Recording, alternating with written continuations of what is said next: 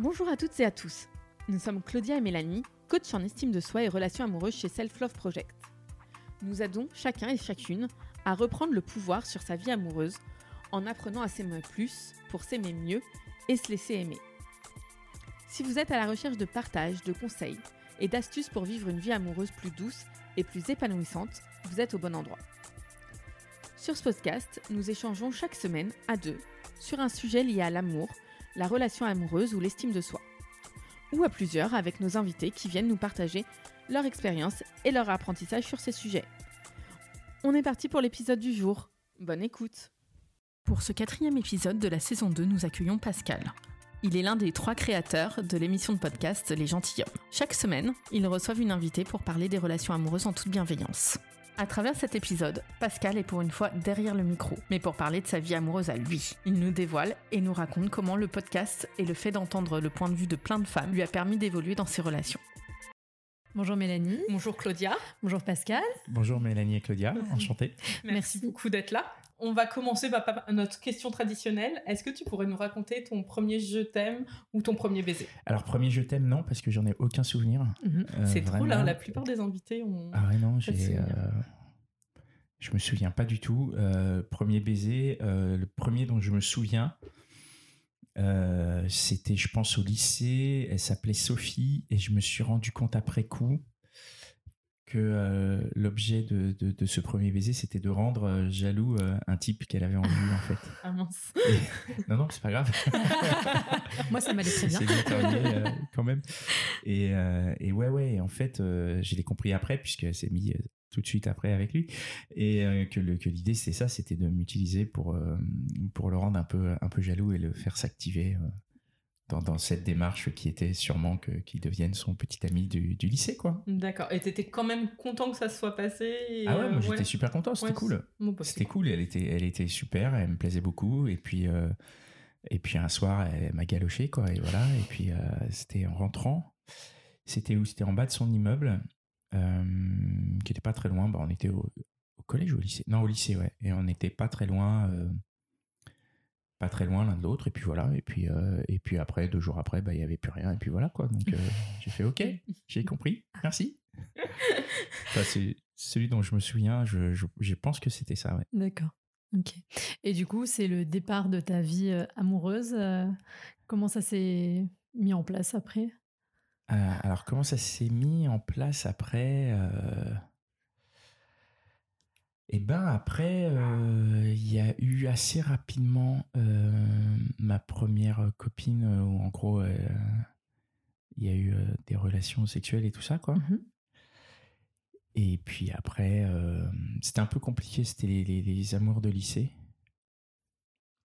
C'est toujours un peu bizarre, je crois, au mmh. lycée, parce que tu es à la fois dans la démonstration, mais pas trop, et en même temps, il y a un côté hyper solennel et important à la relation, alors que pas du tout. T'as 16 ans, quoi. les meufs, tu les reverras plus après, quoi. Enfin, enfin et les mecs, hein, je veux dire, je, je, parle. Euh, non, on est un peu des mauvais exemples. On était. Euh, on n'a pas eu de relation au lycée. Non. Vous n'avez pas eu de relation au lycée Mais je pense que c'est. C'est plus tard. Ouais, mais je pense qu'il y en a peu qui ont des relations au lycée. En fait, c'est quelque chose de dont on parle beaucoup. C'est une espèce mm. de rumeur et c'est une espèce de de course parce qu'il y a ce côté euh, hormonal et ce côté euh, un peu euh, social du bah tu l'as fait, enfin ça, te positionne quelque part. Mais en vrai, il y en a plein qui le font plus tard et c'est pas grave. Déjà, ouais, ça me. Moi après au lycée, j'étais j'étais dans une position où j'étais quand même assez j'étais assez cool, j'étais assez détendu. j'avais des activités légales mais qui me rapportaient assez d'argent j'ai une voiture assez tôt tu vois enfin j'étais assez euh, cool par rapport au lycée. Donc, euh, puis j'ai foutu un peu le bordel. Et s'il y a un truc dont je me souviens au lycée, par exemple, c'est que hum, j'ai détesté les maths. Donc, dès que j'ai pu éviter les maths, je suis allé vers euh, des sections où il n'y a pas de maths. Mmh.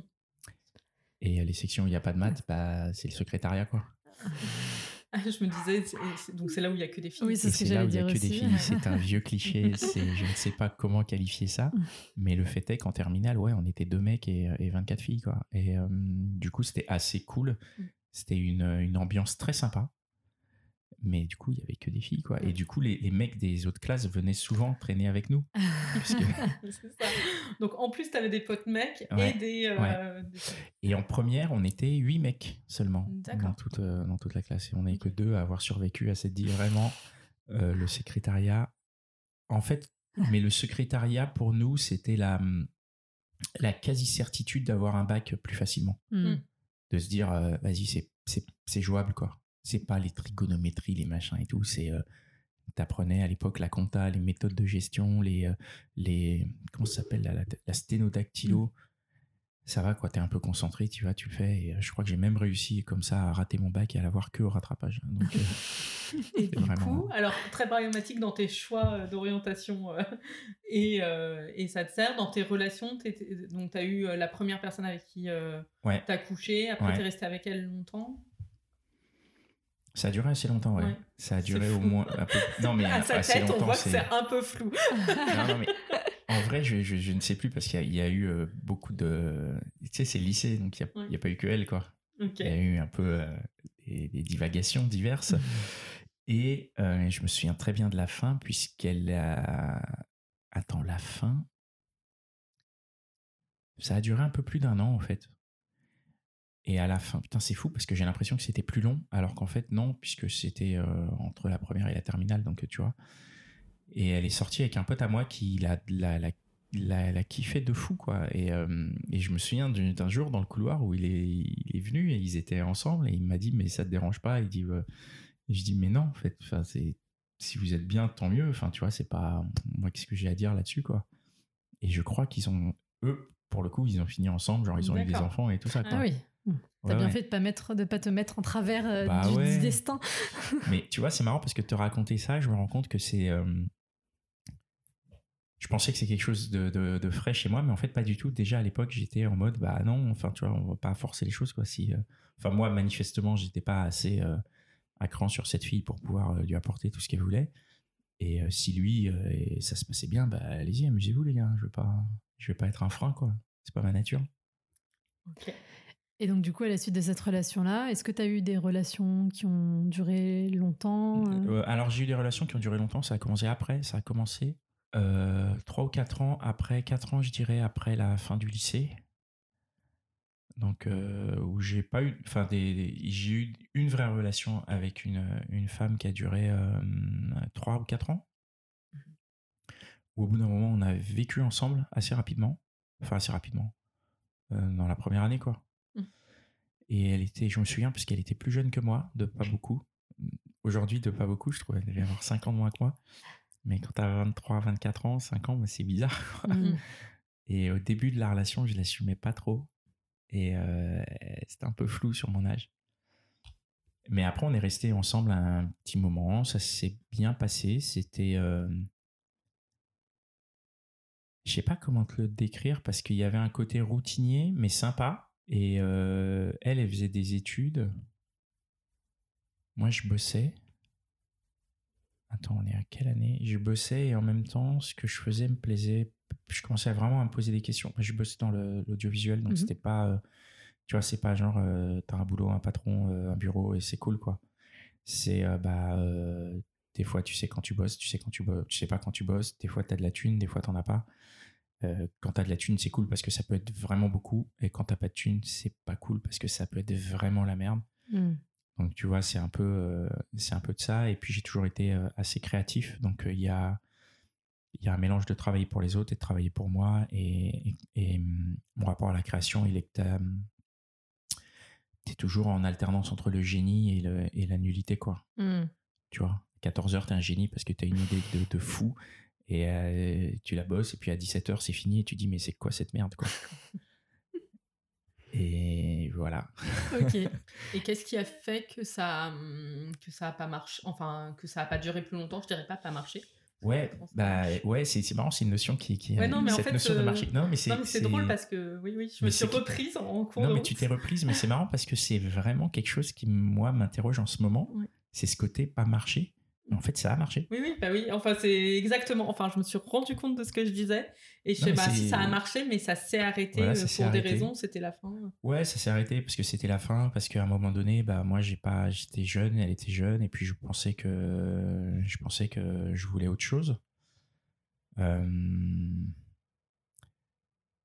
donc voilà, ça c'est fini. Euh, il y a eu quelqu'un d'autre très très rapidement. Avec qui ça a été long aussi, rapidement. Parce que tu avais l'impression de ne pas gérer la solitude Est-ce que c'est un. Ah non, non, pas du tout. Non, c'est un hasard. Non, non, j'ai pas de. Euh, alors, est-ce qu'à ce, moment-là. Non, parce que la solitude, c'est un truc euh, avec lequel je suis très à l'aise, mmh que j'aime beaucoup, mmh que je recherche beaucoup. Et en vrai, non, que j'ai beaucoup. Donc je mmh sais quand je peux être seul, je sais que je, si je veux être seul, je le suis.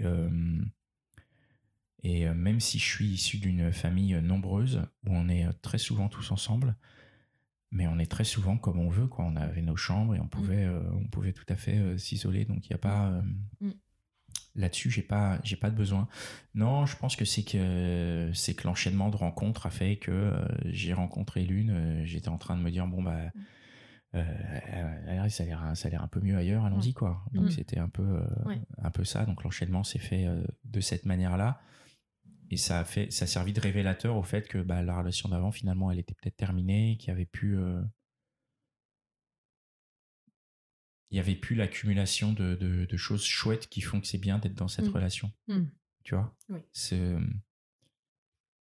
on vivait ensemble, c'est dur. Je trouve ça très dur de vivre avec quelqu'un. surtout assez jeune. Moi, j'ai trouvé ça très difficile et pas très naturel. Euh.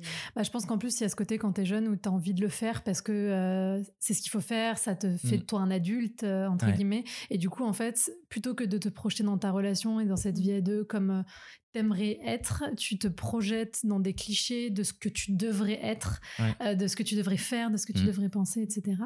Et du coup, euh, du coup, bah, ça fait que t'es pas forcément complètement toi-même peut-être et que tu as des attentes qui sont au-delà de ce que tu pourras attendre vraiment de la relation. Enfin voilà, toutes ces choses-là. Ouais, puis, puis, puis l'âge aussi, je pense que tu es jeune et enfin moi je sais que j'ai beaucoup évolué entre mes, euh, enfin sur certains points en tout cas, pas sur euh, sur d'autres, je suis resté euh, fondamentalement le même, mais j'ai beaucoup évolué et, et ouais à 20, 20, 25 ans c'est pas pareil que que à 30 et que et que à 40 quoi. Bien sûr. Donc voilà. Et du coup cette autre relation avec laquelle tu as enchaîné, comment ça s'est passé? Ah mais c'était comme toutes les relations, c'était super au début. non, je déconne parce qu'en plus je suis toujours, je suis toujours ami avec elle et je, et je m'entends très bien avec elle et c'est une personne qui est vraiment euh, top avec qui euh, ouais c'était top. Il y avait il y avait de la séduction il y avait du sexe il y avait tout. C'était euh, c'était vraiment chouette. J'en garde un très très bon souvenir. Après pareil on a vécu ensemble assez rapidement et je crois que j'étais plus encore dans mes créations. Comment j'étais?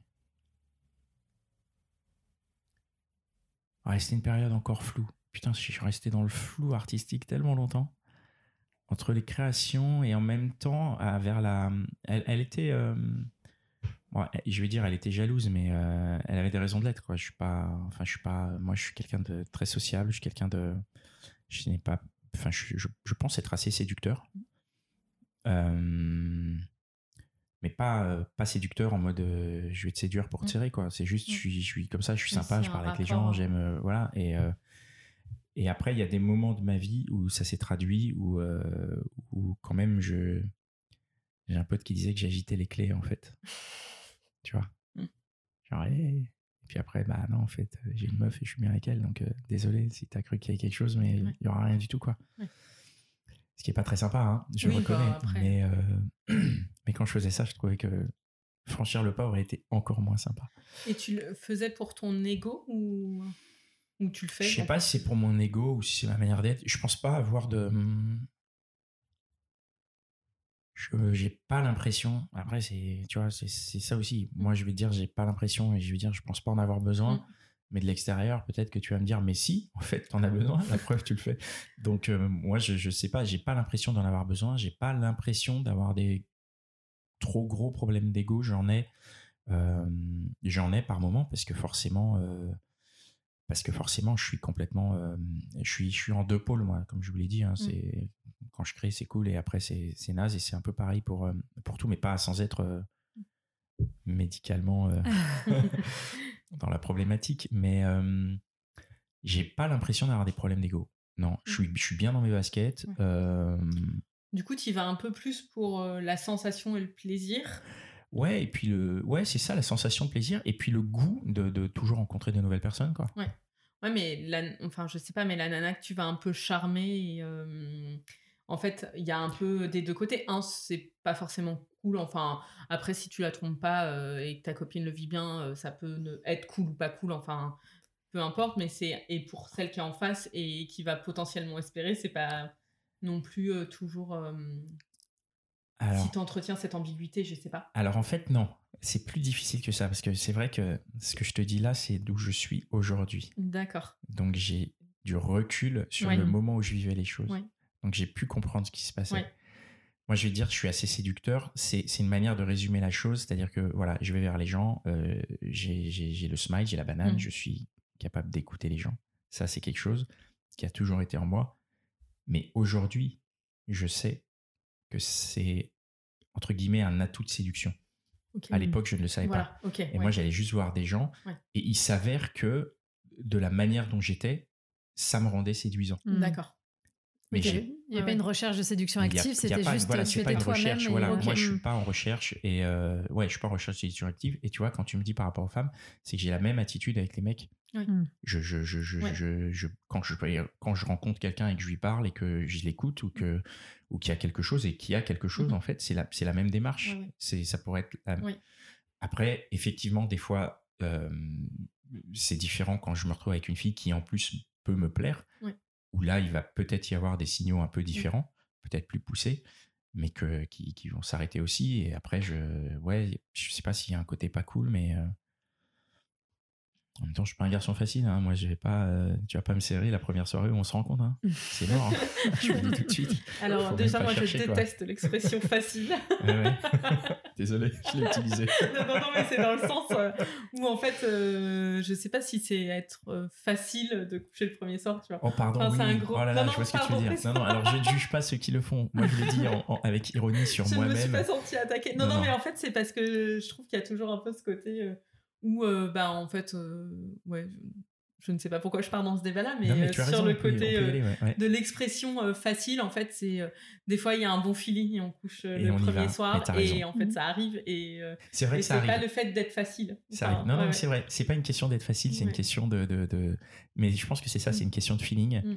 et il y a des fois où bah effectivement c'est c'est le moment et, et, et tout tout se rencontre et c'est pas être facile pour autant. Ouais. Euh, en fait, c'est juste euh, céder au moment, mais c'est pas. Exactement.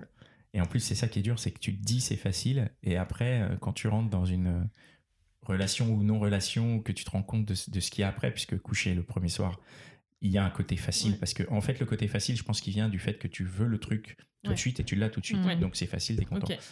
Mais après, il y a plein de choses qui découlent de ça et qui, elles, ne sont pas faciles. Et c'est là où tu dis, bon, bah, en fait, elle a l'air plus sympa le premier soir. Hein. là, tu vois, ça peut être, il peut y avoir euh, mm. diverses, euh, divers trucs derrière, mm. tu vois, et ça peut être le ghosting ou rentrer dans une relation où tu découvres une personne qui n'est ah pas du tout. Tu euh, t'ouvres à de nombreux risques. Ouais, tu t'ouvres à plein de choses. Et du coup, après, sur tes autres relations, tu as eu des relations significatives enfin, dans ta vie? Ouais, j'ai eu, je me rends compte ouais, que j'ai eu des relations significatives. J'ai eu, Ouais, j'ai eu des relations significatives. Qu'est-ce que c'était Qu'est-ce que tu veux que je te dise exactement Je sais pas, est-ce que t'en as qui t'ont marqué? Qu'est-ce qui, euh, qui t'ont aidé à te construire? Qu'est-ce qu'elles ont Toutes. Ouais, ouais. c'est cool. Toutes m'ont aidé à me construire euh, d'une certaine manière. Euh, je me suis pris des râteaux violents qui m'ont aidé à me construire, qui m'ont mmh aidé à, me, à, relativiser les choses. Ouais, les, les, les, les, relations dont je me suis fait éjecter mmh m'ont permis de me construire, de comprendre beaucoup de choses. Qu'est-ce que pour est-ce qu'il y a un facteur que tu as déterminé des facteurs communs enfin quand tu t'es fait éjecter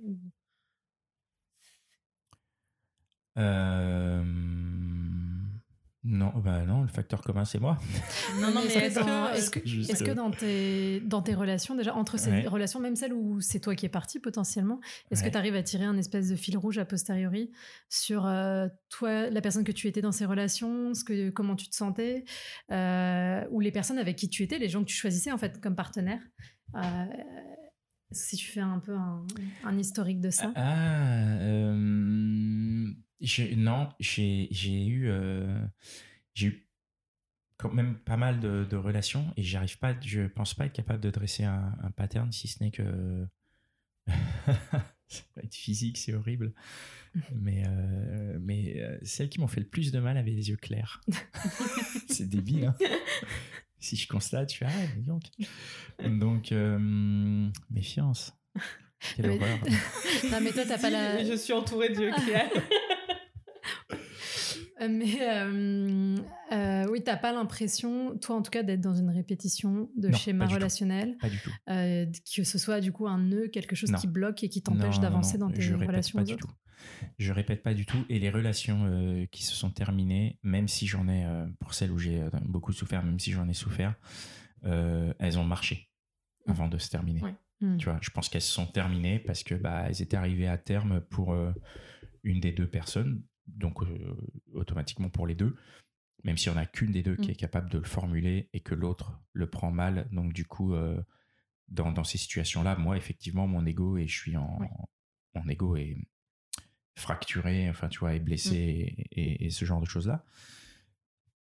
Mais avant d'arriver à ce point-là, moi je considère que c'est des relations que le marché, c'est des relations dont je garde, pour celles dont je me souviens, un bon souvenir. Je me dis, bah c'était cool, effectivement, ça s'est arrêté.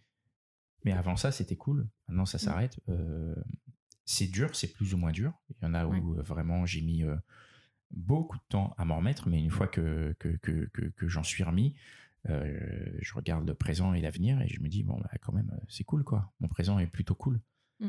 Donc, mais j'arrive pas à trouver de pattern ou de, ou de schéma répétitif dans, dans, dans ça. Après, moi, je sais que je suis je suis assez tout le temps le même et j'imagine que pour les, les, personnes qui sont en relation avec moi, bah, je, je, pense que je suis pas forcément hyper facile à suivre. Euh, euh, ouais, je pense que je suis pas forcément hyper facile à suivre. Et du coup, il y a une relation avec laquelle tu as eu euh, des enfants? Oui, absolument. Qu'est-ce qu'est-ce qui t'a donné à ce moment-là de plus t'engager dans la relation et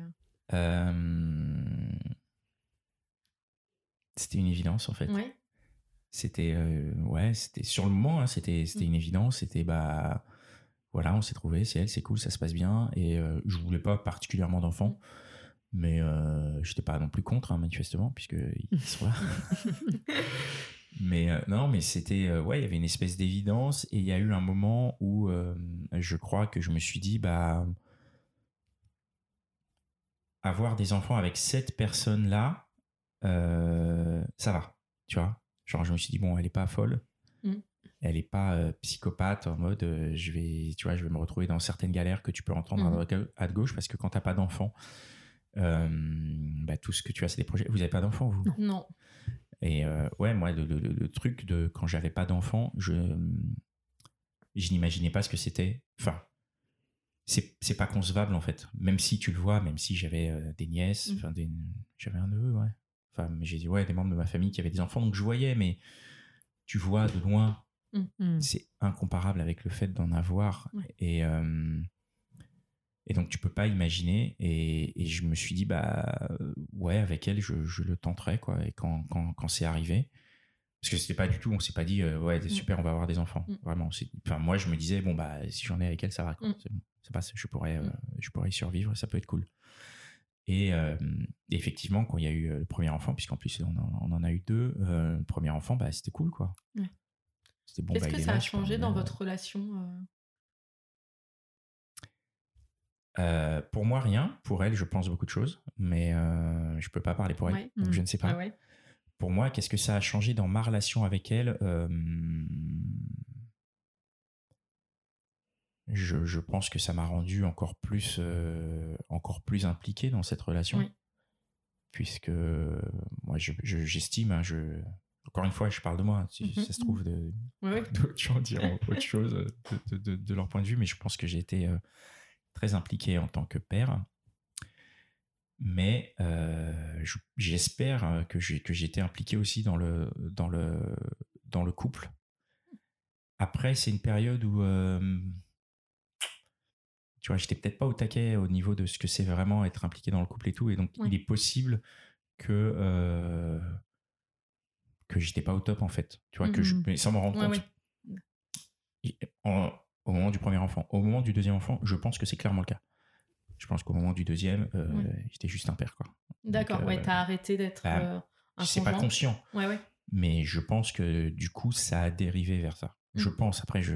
Non, mais parce que, enfin, justement, enfin, je crois que c'est une grande question, en plus, nous qui n'avons pas d'enfants, qu'on se pose, mais c'est comment est-ce qu'on fait survivre le couple en tant qu'entité à l'arrivée d'enfants et par mmh. rapport à, l'entité parent. Ouais, gros challenge. Il y en a mmh. qui arrivent et il y en a qui arrivent extrêmement bien autour mmh. de moi.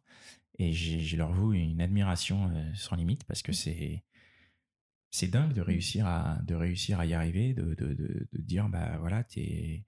Enfin moi ce que je connais en plus je les admire parce qu'ils sont à la fois couple, parents séparés et famille. Tu vois ce que je veux dire? Mmh. Ils ont, euh, enfin, je pense à un couple autour de moi où ils ont, euh, voilà, ils ont l'air d'être un mmh. couple euh, uni et solide mmh. avec une, une, famille avec beaucoup d'enfants.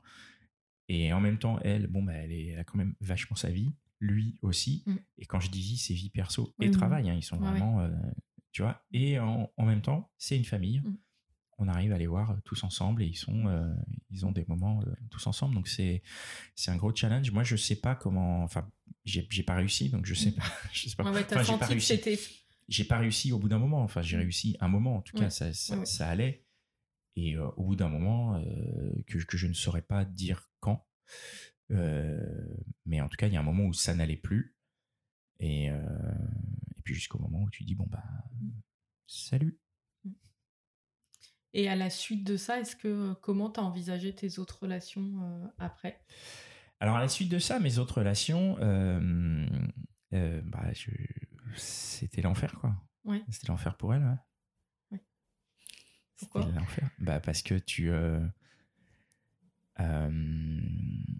parce que j'ai pas très bien vécu la séparation. Ok. Au début. Oui. Donc, euh, bah, donc voilà, les personnes qui croisent ta route, euh, euh, déjà les personnes que tu attires, c'est un petit peu le côté infirmière entre guillemets ou le mmh. côté mmh. il va pas bien, je vais le soigner, il va aller mieux grâce à moi. Mmh. Et ça, ça fait des dégâts. Enfin, c'est pas c'est pas une bonne approche d'une d'une relation et c'est dur de s'en rendre compte.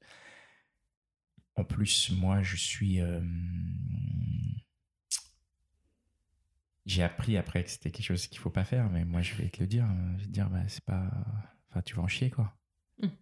Et c'est pas bien, parce que mm. du coup, ça fait un espèce de challenge et tu te dis, bon, bah non, tu mm. vas voir. Et du coup, les personnes peuvent s'accrocher encore plus. Et du coup, bah, c'est pas. C'est pas forcément euh, hyper bien. Et après, moi, j'ai pas. Euh, je suis pas méchant, hein, j'ai pas. Euh, j'ai pas, j'ai pas fait de mal volontairement ou sciemment à qui que ce soit je me suis juste recentré sur moi et j'ai refait de moi vraiment une priorité, c'est-à-dire la notion de couple n'existe plus. D'accord. Tu vois ce que je veux dire? Pour l'instant? Alors, pour l'instant non, mais à ce moment-là, la notion de couple n'existe plus. C'est moi d'abord. D'accord. Mais comme je suis de mon fond mmh. ouvert et, je prends soin des gens, tu peux venir. Mmh. Mais sache que je suis un psychopathe, je suis un ours. Euh, quand je dis psychopathe, c'est, c'est rien. C'est pas, je suis pas un vrai psychopathe. Tu n'assassines pas des femmes dans ta cuisine. J'assassine pas des femmes dans ma cuisine. mais je te donne un exemple. Euh, bah, si on a une soirée, qu'il y a un pote qui me propose une soirée, je vais dire, je suis désolé, je vais aller voir mon pote. Quoi. Mmh. Et ça, même si c'est cinq minutes avant notre rendez-vous. Mmh. Et ça, ça passe très très mal. Et je le comprends parce que c'est pas cool. Mais sauf qu'au moment où je le fais, je te dis, ouais, mais c'est comme ça, désolé, allez, salut. Et je me casse, quoi. Et je vais le faire. Et une fois que je l'aurai fait, je vais le refaire et je vais le refaire. Et à aucun moment, je te dirais, euh, je suis désolé. Enfin, si, mm. je te dirais, je suis désolé sur le coup. Mais en vrai, si après. Tu pas vraiment désolé, en plus, c'est une. Bah, non, je suis pas vraiment désolé parce qu'en plus, moi, je suis content d'aller passer la soirée avec mes potes ou euh, d'autres trucs. Mm. Et je me dis, putain, mais c'est cool, quoi. Et. Mm. Euh, Alors après, il y a effectivement, cette personne peut venir avec tes potes. Tu vois? Mais je pense, là, je ne l'ai pas encore totalement analysé. Je pense qu'il y a un problème de, témoignage. Oui. C'est-à-dire que j'ai du mal à imaginer, je c'est pas conscient, hein, je sais pas, mais j'ai du mal à, à, imaginer aller passer une soirée avec mes potes et que par exemple, la fille avec qui je suis, qui m'a vu dans des états les plus durs en fait, puisque tu vois, si, si, elle est là, c'est que tu vois, quand j'ai de la peine et tout, mmh. quand je suis vraiment au fond du fond, elle est mmh. là. Et j'ai pas envie de l'amener et qu'elle voit mes potes et qu'elle me voit dans un autre mood. Enfin, tu vois, c'est donc, euh, donc j'ai fait un peu ce genre de choses-là. Donc, je suis pas fier, mais après, je l'ai fait. Et, mmh. euh, et ça t'a fait du bien, toi? Non, non, ça m'a pas fait du bien. Sûr que non. Mais toi, tu étais clair avec ces femmes. De toute façon, quand tu les rencontrais, tu leur disais que t'étais pas. Ou est-ce que tu laissais la porte ouverte à la possibilité de quelque chose ou est-ce que Moi, non. A priori, je pense pas. Mmh. Mais en vrai, t'es jamais clair parce que t'es jamais euh, dans la perception. Et moi, si je te dis, là, je souffre je sors d'une relation mmh. qui m'a fait du mal et euh, vraiment j'ai tout sauf envie de me remettre en mmh. relation. Mmh. Et ben moi j'estime avoir été clair. Tout à fait. Mais en vrai, de par l'autre côté, ça va peut-être être perçu comme euh, tu dis ça, mais c'est parce que tu n'as pas encore été en relation avec moi et tu vas voir, tu vas changer d'avis. Et comme je vais être il y a un côté gentil qui va continuer le truc, bah. Oui, mais ça, c'est pas ta responsabilité. C'est la responsabilité de la personne en face qui prend pas en charge ses propres. Bah, euh, non, mais dans le sens où, pour moi, si toi tu dis, enfin, bien sûr, tu continues la relation, etc. Mais à partir du moment où tu as dit à l'autre, moi, là, je, comme tu dis, je sors de relation, je ne vais pas bien, je ne suis pas apte à me mettre dans une autre relation. Si la personne en face, moi, par exemple, typiquement, là, demain, je suis célibataire, je te rencontre, tu me dis ça, je te dis bisous, au revoir, tu vois j'accepterais pas de rentrer dans cette relation-là. Tout à fait.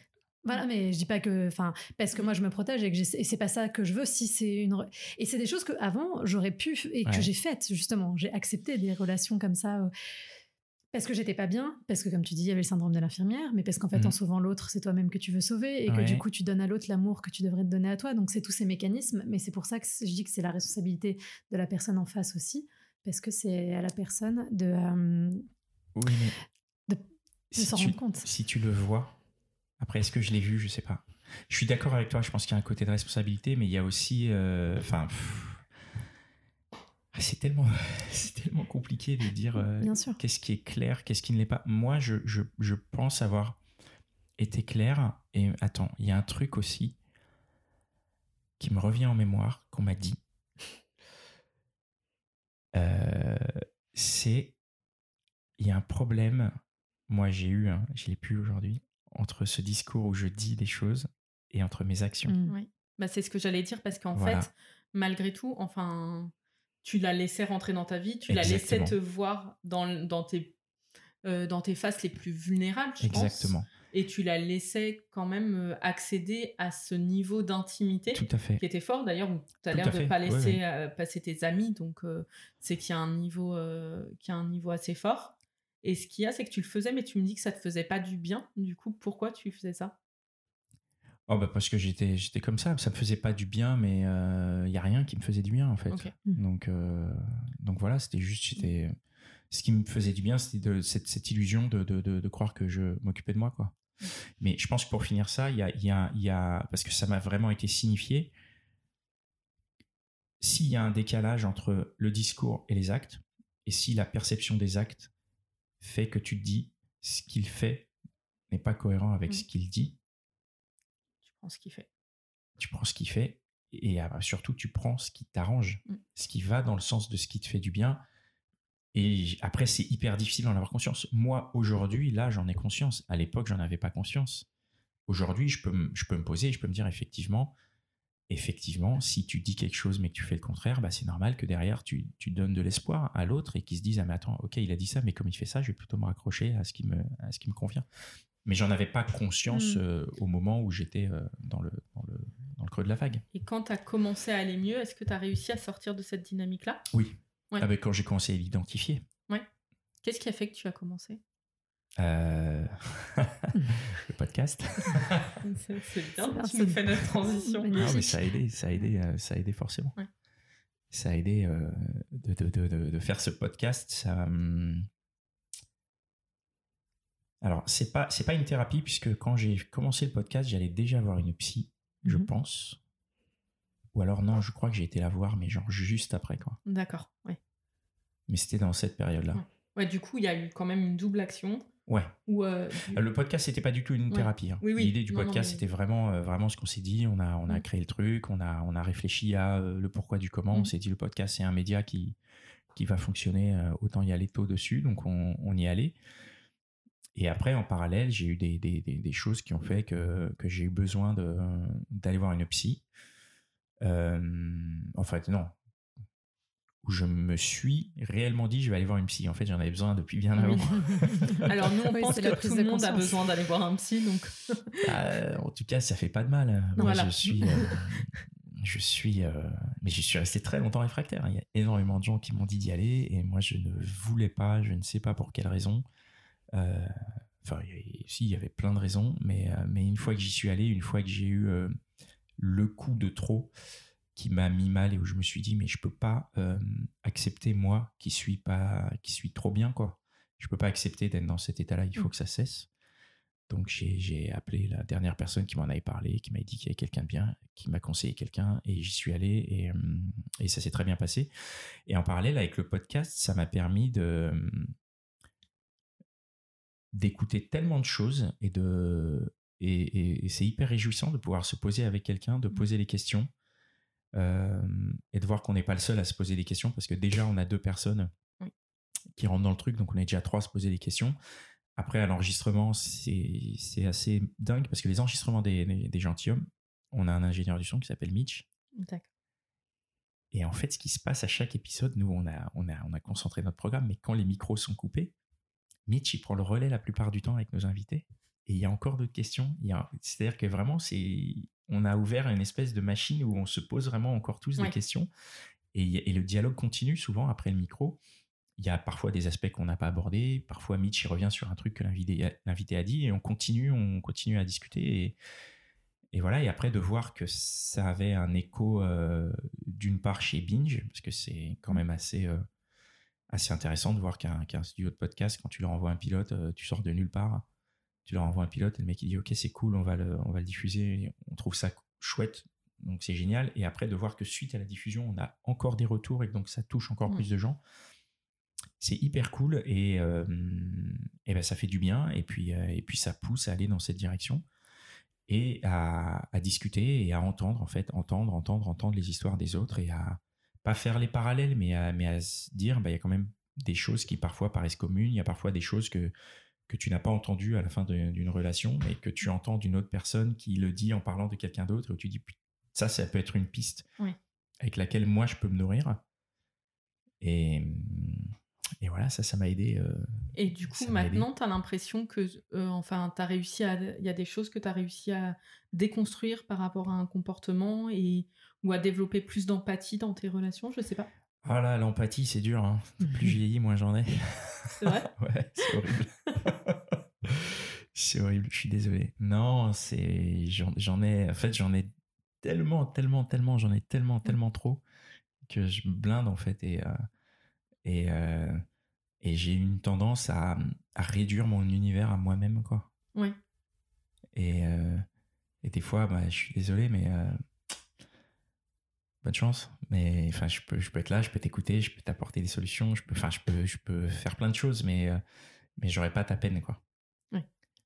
Ah, mais en même temps, avoir, enfin, avoir de l'empathie pour quelqu'un, c'est être capable de, enfin, de comprendre ce qu'il ressent. Ouais. C'est pas prendre sa peine. Tu ouais. Bon, bah alors j'ai de l'empathie, alors je comprends.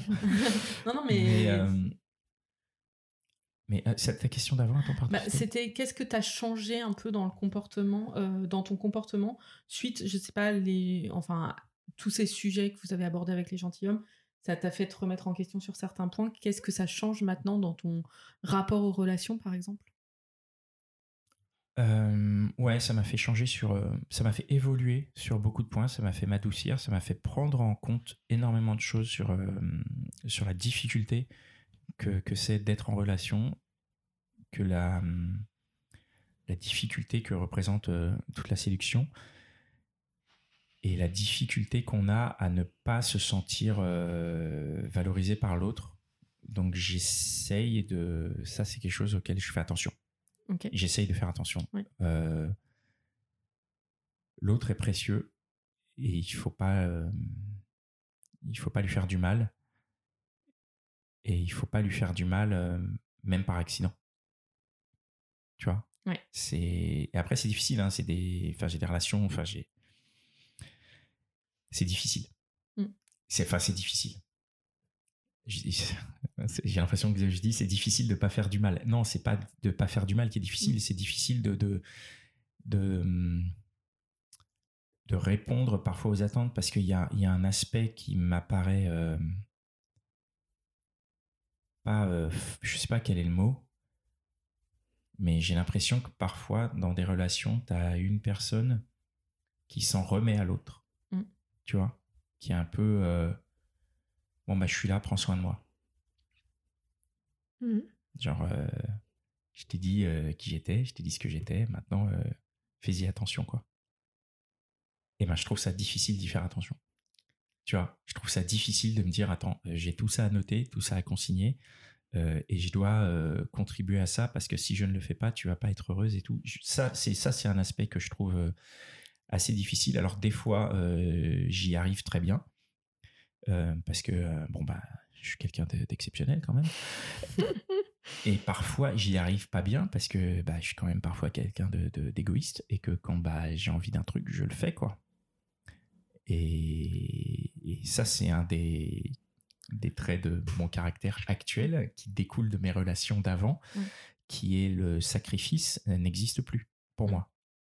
Mm. Je ne, je, je, je, veux bien faire des choses qui te plaisent, qui te font rêver, qui te, qui te mettent bien.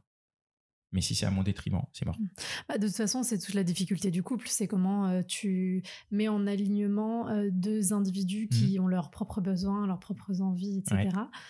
Comment tu les fais vivre ensemble, enfin, en tout cas, dans une relation. Et, euh, et en fait, il faut pas oublier que de toute façon, de base, chacun est en charge de ses propres besoins. Et enfin, en tout cas, au moins à 75%. Nous, c'est ce qu'on dit, c'est le 25-75. Je, suis complètement d'accord, mais je pense que quand tu dis il faut pas l'oublier, tout le monde l'oublie. non, mais bien sûr, bah, c'est pour ça que nous, on bah le dit souvent, euh, bah, soit sur Insta, soit dans les coachings, etc. Parce qu'effectivement, il y a ce truc de, évidemment, enfin, prendre en charge ses besoins, c'est aussi savoir les dire à l'autre. Donc, c'est important de pouvoir exprimer à l'autre quand tu fais ça, voilà ce que je ressens et moi, j'ai besoin de tout ça. À fait.